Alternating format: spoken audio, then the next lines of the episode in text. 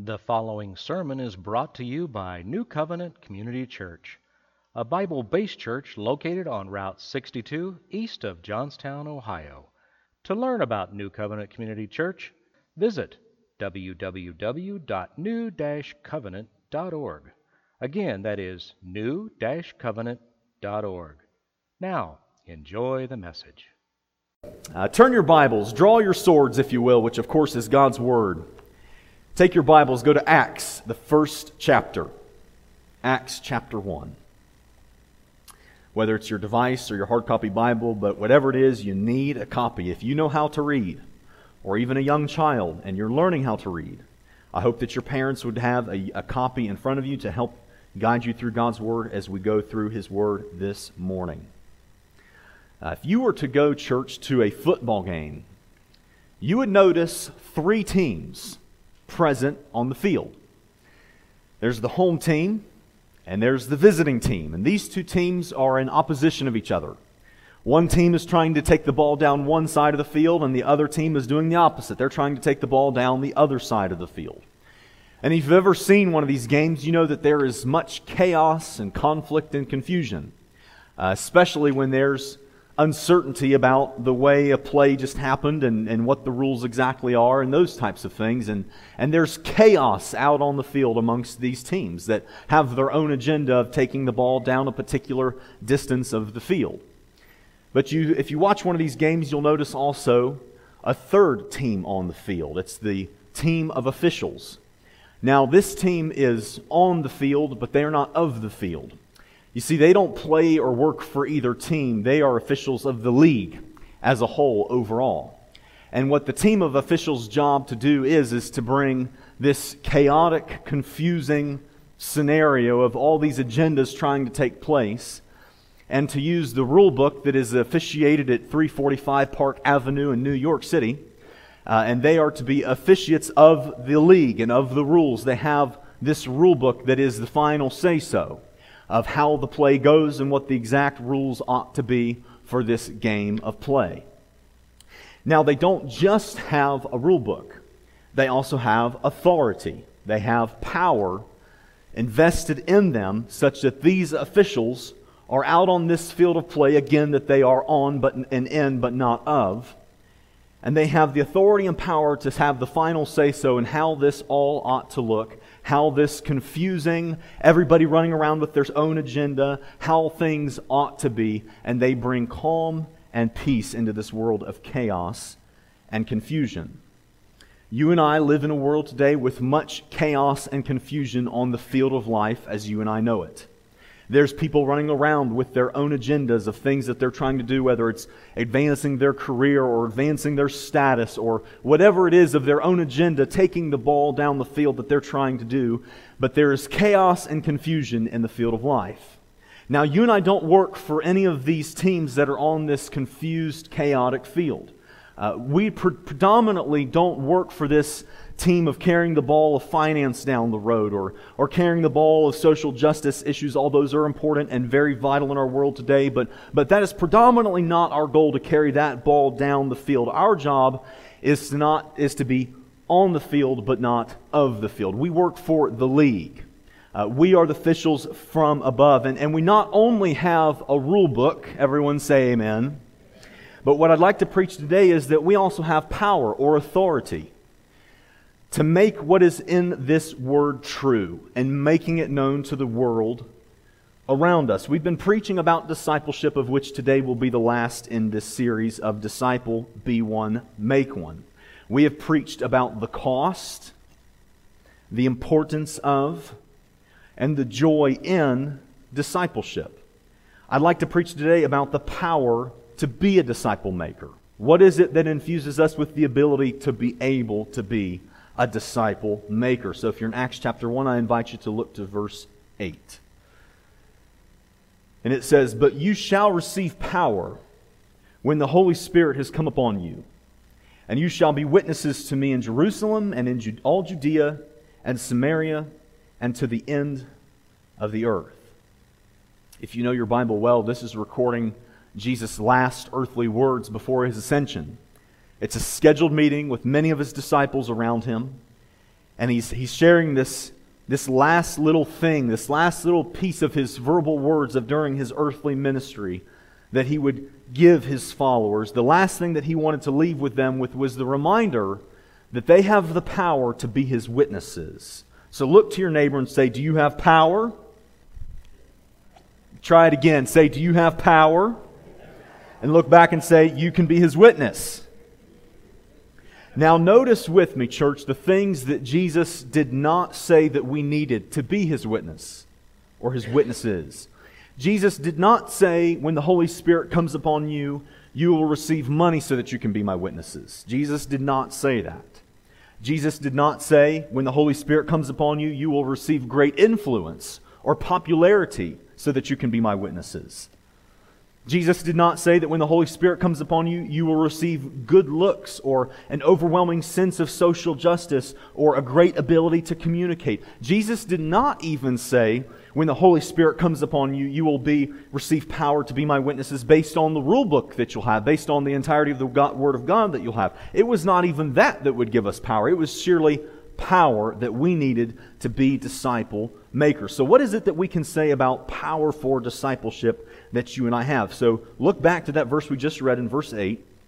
And this is actually the only verse as our main text that we'll be in today. And I know that's very uncommon of me and for our church to only look at one text, but you're looking uncommonly good today, so we'll stay with this one verse right here as we look at it in detail.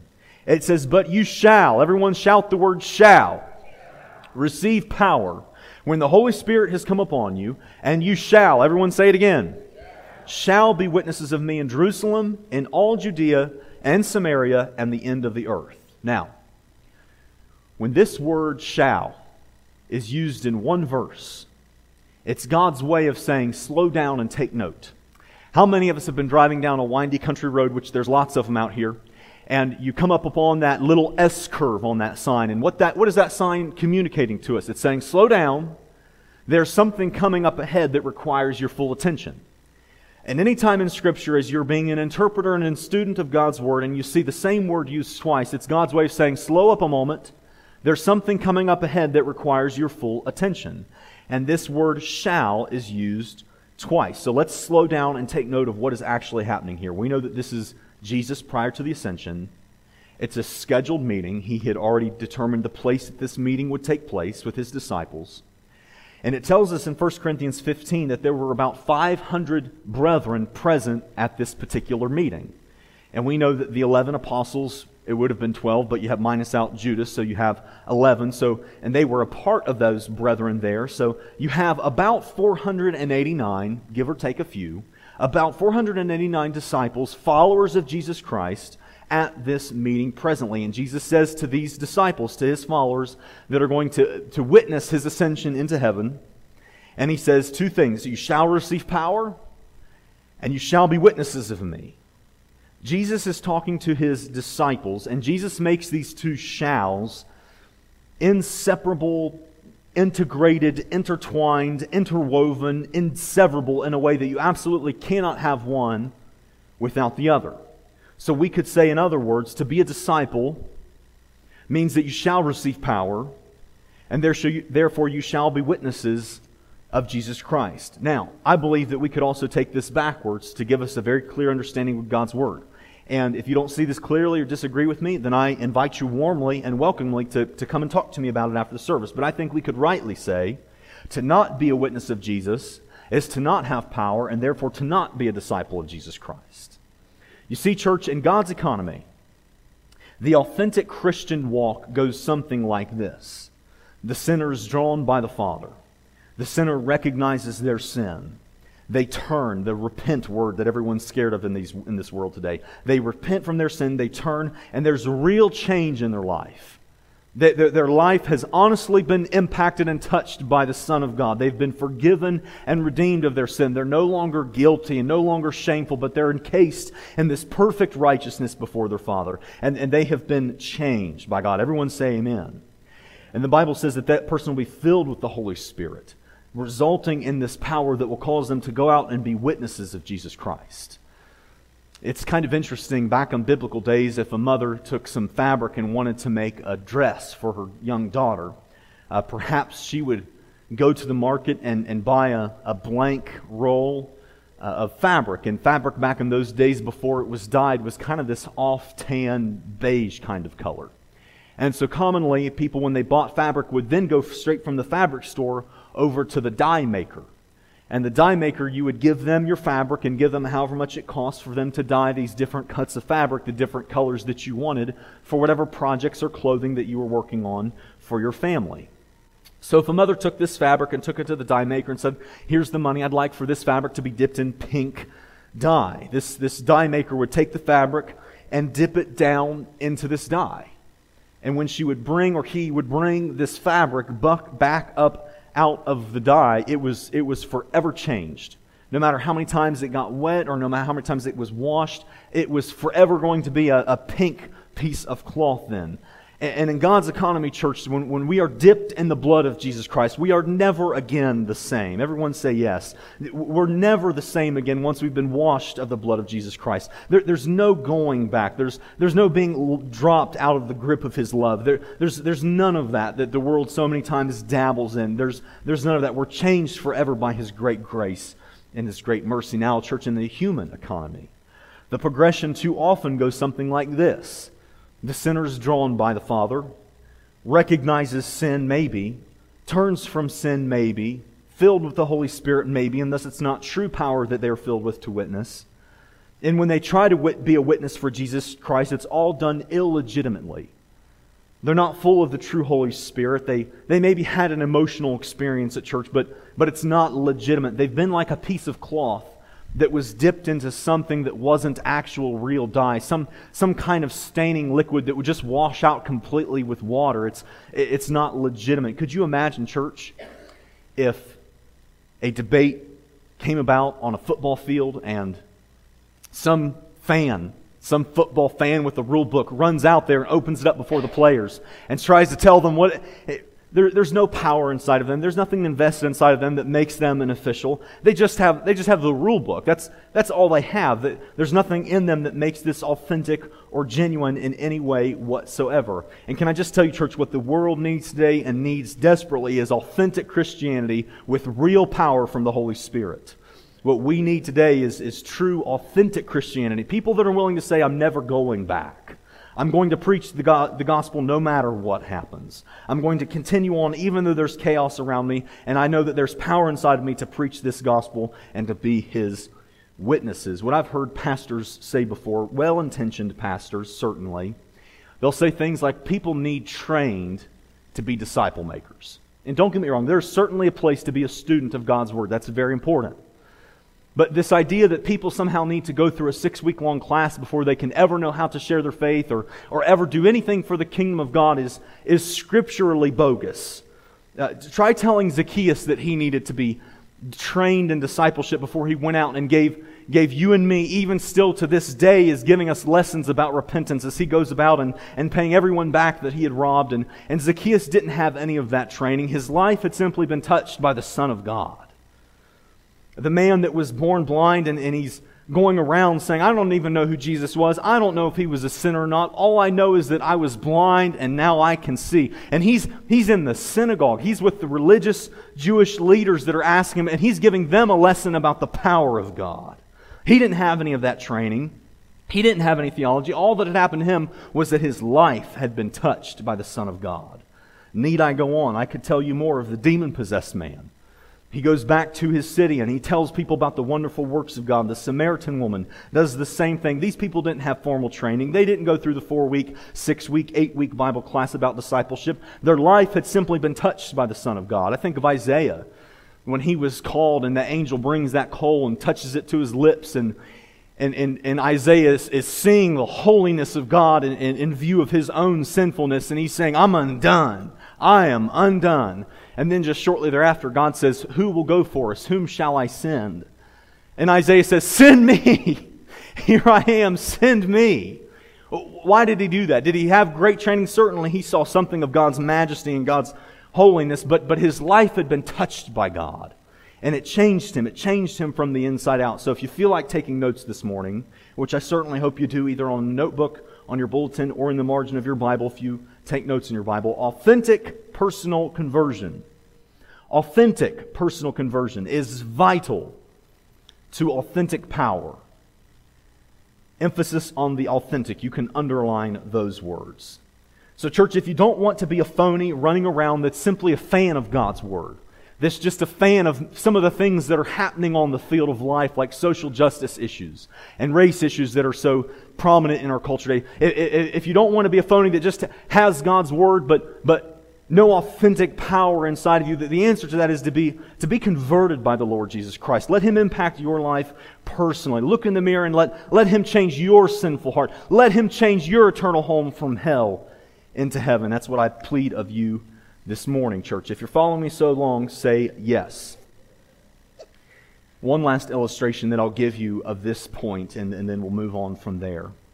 Uh, church, if whatever town, I know we have many people today that are not just from Johnstown, but Utica and Croton and Heath and Newark and all over, and, and, and we're glad that you're here for sure. But just imagine in your own hometown, your own street, wherever, wherever your sphere of influence is, imagine that among Licking County, Knox County, our, our surrounding region as a whole, imagine there was a severe drought. And I mean so severe like has never been seen in the history of mankind before. Everyone's wells are run dry. Cities no longer have water. They're trucking water in, and city municipals are, are stealing water from one another because everyone is running out of water. Let's, let's just pretend for a moment that that happened. And let's say you're at the grocery store and, and you run into one of your neighbors down the road that you know, and, and with a smile on his face, he says to everyone, I've, I've got water in my well. And, and I, anytime my family wants, we just walk up to the sink and fill up a glass of cold, clear, clean well water, and we drink to the fullest. And then you look at the man and you realize that his lips are chapped, and his skin is dry, and his cheekbones are sunken in, and, and he's, he's having the effects in his body of, of extended periods of time of dehydration. And, and you look at him and think, he doesn't have any water in his house. he's a phony. He, he, doesn't have, he doesn't have water in his house. Look at his lips. They're all cracked and bleeding, and he doesn't have water in his house. And, church, can I just tell you, there are many quote unquote Christians today that are walking around with cracked, dry, bleeding lips in their spiritual life. And they're saying they have water, but they don't. They don't have water inside of them, inside their house. They don't have the true power of the Holy Spirit given them because they have not had, their own authentic conversion before the Lord Jesus Christ. So be converted of the Lord today, I would plead with you. Disciples, we're to make one and we're first to be one. Everyone shout, be one. Now look back to God's word at verse 8. We'll read it again. But you shall receive power when the Holy Spirit has come upon you. And you shall be witnesses to me in Jerusalem and in all Judea and Samaria and to the end of the earth. What if, what if Jesus said, But you shall receive power when the Holy Spirit has come upon you, and you shall be witnesses of me? Period. What if he said only that? Can you think of some things that this 489 some odd disciples, followers of Jesus Christ, might have said to him? I don't know for certain because it didn't happen that way. He included the Jerusalem, all Judea, Samaria, and the end of the earth. He included those things for a reason. And I think the reason is simply this is because he knows our hearts. And here's what I mean by that. We know the story of the Pharisee in Luke 10. He was the very astute, very learned man. He was, he was very intellectual in his understanding of Scripture. And, and he goes to Jesus and says, What must I do to inherit eternal life? And Jesus says, Love the Lord your God with all your heart, with all your soul, with all your strength, and with all your mind, and love your neighbor as yourself. And this highly trained, very educated, very astute man says the stupidest question ever. He says, Who's my neighbor? What a dumb question. I, I, mean, you could just see in this man the bent that he had to not love his neighbor. It was clear. And we see the same true in, in, in Jonah, in Jonah chapter 4 after God shows great mercy and kindness upon this great city called Nineveh that, that Jonah was trying to run away from because he knew that God was good. And, and, and Jonah even says in chapter 4, he, he says, Oh Lord, after he sees this great city be saved and, and God relented from the harm that he was going to do, he says, Oh Lord, was this not the reason that I was still in my country? Therefore, I fled previously to Tarshish, for I know that you are a gracious and merciful God, slow to anger and abundant in loving kindness, one who relents from doing harm. I mean, you can just see it all up in the heart of Jonah that he was bent not to love his neighbor. Clearly, we see that in him. We see that in Peter. Matthew chapter 18, he comes up to Jesus and says, Lord, how often shall I forgive my brother who sins against me? Up to seven times? I mean, you, you see this bent even in Peter not to, not to love his neighbor. So I just think perhaps that if Jesus, standing on that mountain where he was getting ready to ascend into heaven, if he were to have just said, But you shall receive power when the Holy Spirit comes upon you, and you shall be witnesses of me, period. If that was all he said, I, I, I can almost guarantee that the next question out of those, all those disciples' mouths would have been, well, who do we have to witness to? I mean, they would have asked that kind of question, that same kind of bent to not loving our neighbor type of question. There's a continual drawl of that, which is why I think so clearly that Jesus outlines Jerusalem, Judea, Samaria, and the end of the earth any question there? No, there's no question there. You preach the gospel to everyone. You tell of the great works of God to everyone. You tell the great things that God has done in your life, even if it's unpopular. You, that, that's what we're called to do. And I'm not going to pretend, church, that my heart or your heart are that much different than Peter and Jonah and the Jews of the day of Jesus and all the examples we have in the Bible of this bent to be selfish and to not love our neighbor. I'm not going to pretend today that you or I are, are very different than that. What, what we're called to do is to preach and share with everyone. That's why Jesus said in Mark chapter 16, verse 15, He says, And He said to them, Go into the world and preach the gospel to every creature. Every creature. If it's got a pulse, share the God's love with them. If it's got, I mean, I already told Abby, I said, you know, God's word says to preach the good news to every creature. So when you see me out there throwing hay to the horses, I'm going to throw the hay to the horse, but I'm going to be like, horse, I'm going to give you this hay, but you better repent of your sin and trust in the Lord Jesus Christ before I give you this bale of hay. Listen, church, has it ever occurred to you? And this is a, an important question for this is an important thing for me and you, especially in the life of our churches, as we are a growing body of believers here at New Covenant. Has it occurred to you? Because it occurred to me and convicted me deeply it is not up to you, and it is not up to me the size of God's church, of this church, of, of New Covenant Community Church with his, with his Jesus, not the president of an organization, but the head of an organism. It is, it is not our decision how big or small the local congregation here at New Covenant Community Church is. That is not up to me. That is not up to you. It is not our body. It is not our bride. This, us, me, you, all this belongs to Jesus. And if you're happy about that, say yes. It is not up to us. We, we are to be, say yes and amen, Lord. You say preach the gospel to every creature. If it's got a pulse, check it. I'm preaching the gospel to it. That's how we're going to move forward at New Covenant Community Church, just as Jesus commanded us. So, when we decide to reject the human tendency to be rude to our neighbor, and we decide that we're going to be someone who who tells of the way that God has touched our lives and the way that He saved us and redeemed us and forgiven us and blessed us and loved us and healed us. When we decide to be that kind of disciple in God's kingdom in that way, we're going to find very quickly, if we have not already, that we are totally, totally, totally lacking.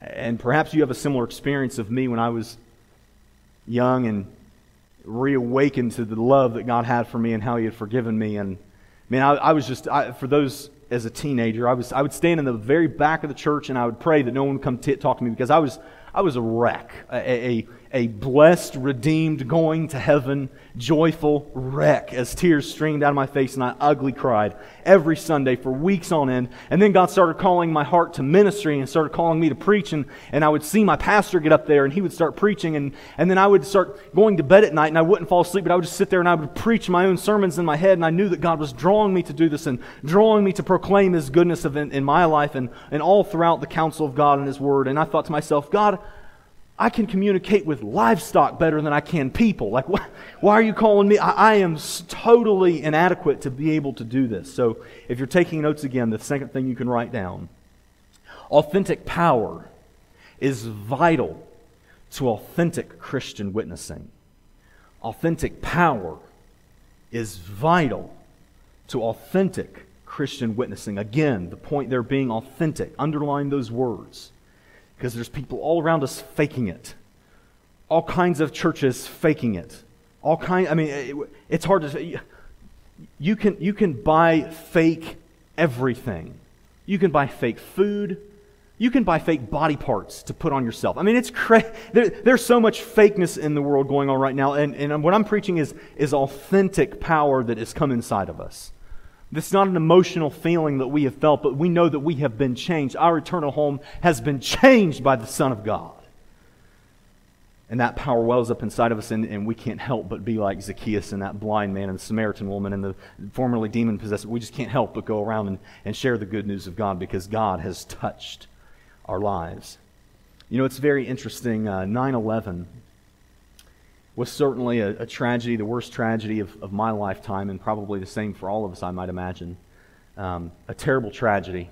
Uh, travel will never be the same again uh, flying in an airplane. I mean, we, you, anywhere in the world, everywhere in the world, airports are constructed differently now. Uh, just a few evil men serving and worshiping a false God changed the way that we travel throughout the world forever simply because of their devotion to a false, wicked God. So, what I want to encourage you this morning in church is how much more Somebody say amen. How much more, church, should you and I, serving the true and living God, because of our devotion to Him, be able to change the world forever?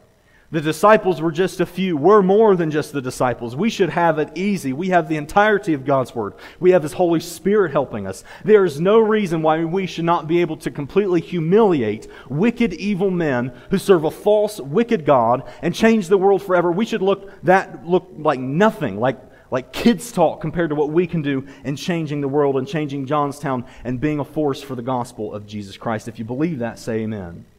Brian, I would invite you to come now. Church, everyone else is coming out of the closet. We might as well too. Listen, what God has called us to is sweet. This is a, this is a precious privilege that we would be redeemed of God's kingdom and His child. I can't keep this to myself. I can't do it. I can't. And I hope you have come to the place in your heart where you, you, see the chaos going on and you think, what, what else am I going to do? Am I going to attach myself to the, to the agendas of life as people run down the field with their own agenda? I mean, come on. That, every, new agendas pop up of all these things that people get all excited about, and, and then it just fizzles out into nothing. But, but if you want to be a part of the team of officials, amen, if you, if you want to be not of the field, but simply in it, with the rule book and the power from the Holy Spirit to say, here's what God's Word says, here's how God's Word has changed me. Let me tell you about the great works of God because God has touched my life. Do you believe that you can do that this morning, church? You can't do it in yourself, but with the Holy Spirit, you have all that you need. Would you stand with me?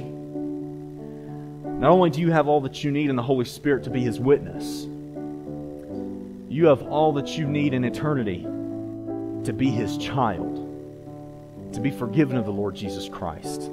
I cannot remind myself enough of this truth. You cannot be reminded enough of this great truth of God.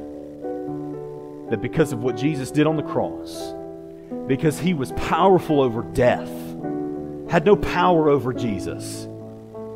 Death thought it could kill Jesus. I mean, Jesus triumphed over those things. Say amen. Because he can triumph over those things, it's not like He just barely saved you, that He has everything that you need for eternity. For hundreds of thousands of millions of years in heaven worshiping Jesus, and all of your sin wiped clean because of what Jesus did on the cross and raising to life on the third day. Let's pray. Father, I praise you, Jesus. We love you, God, for what it is that you've done for us. Fill us with your Holy Spirit, a fresh anointing of your Holy Spirit in a way that we have never experienced before. A power and a boldness to share your word in a way that we never have before, God. God, so many of us have been inefficient. We've been stagnant. We've been lazy. We've been deceived, God. God, let this be an authentic journey for us. This life, as your word says, is but a vapor.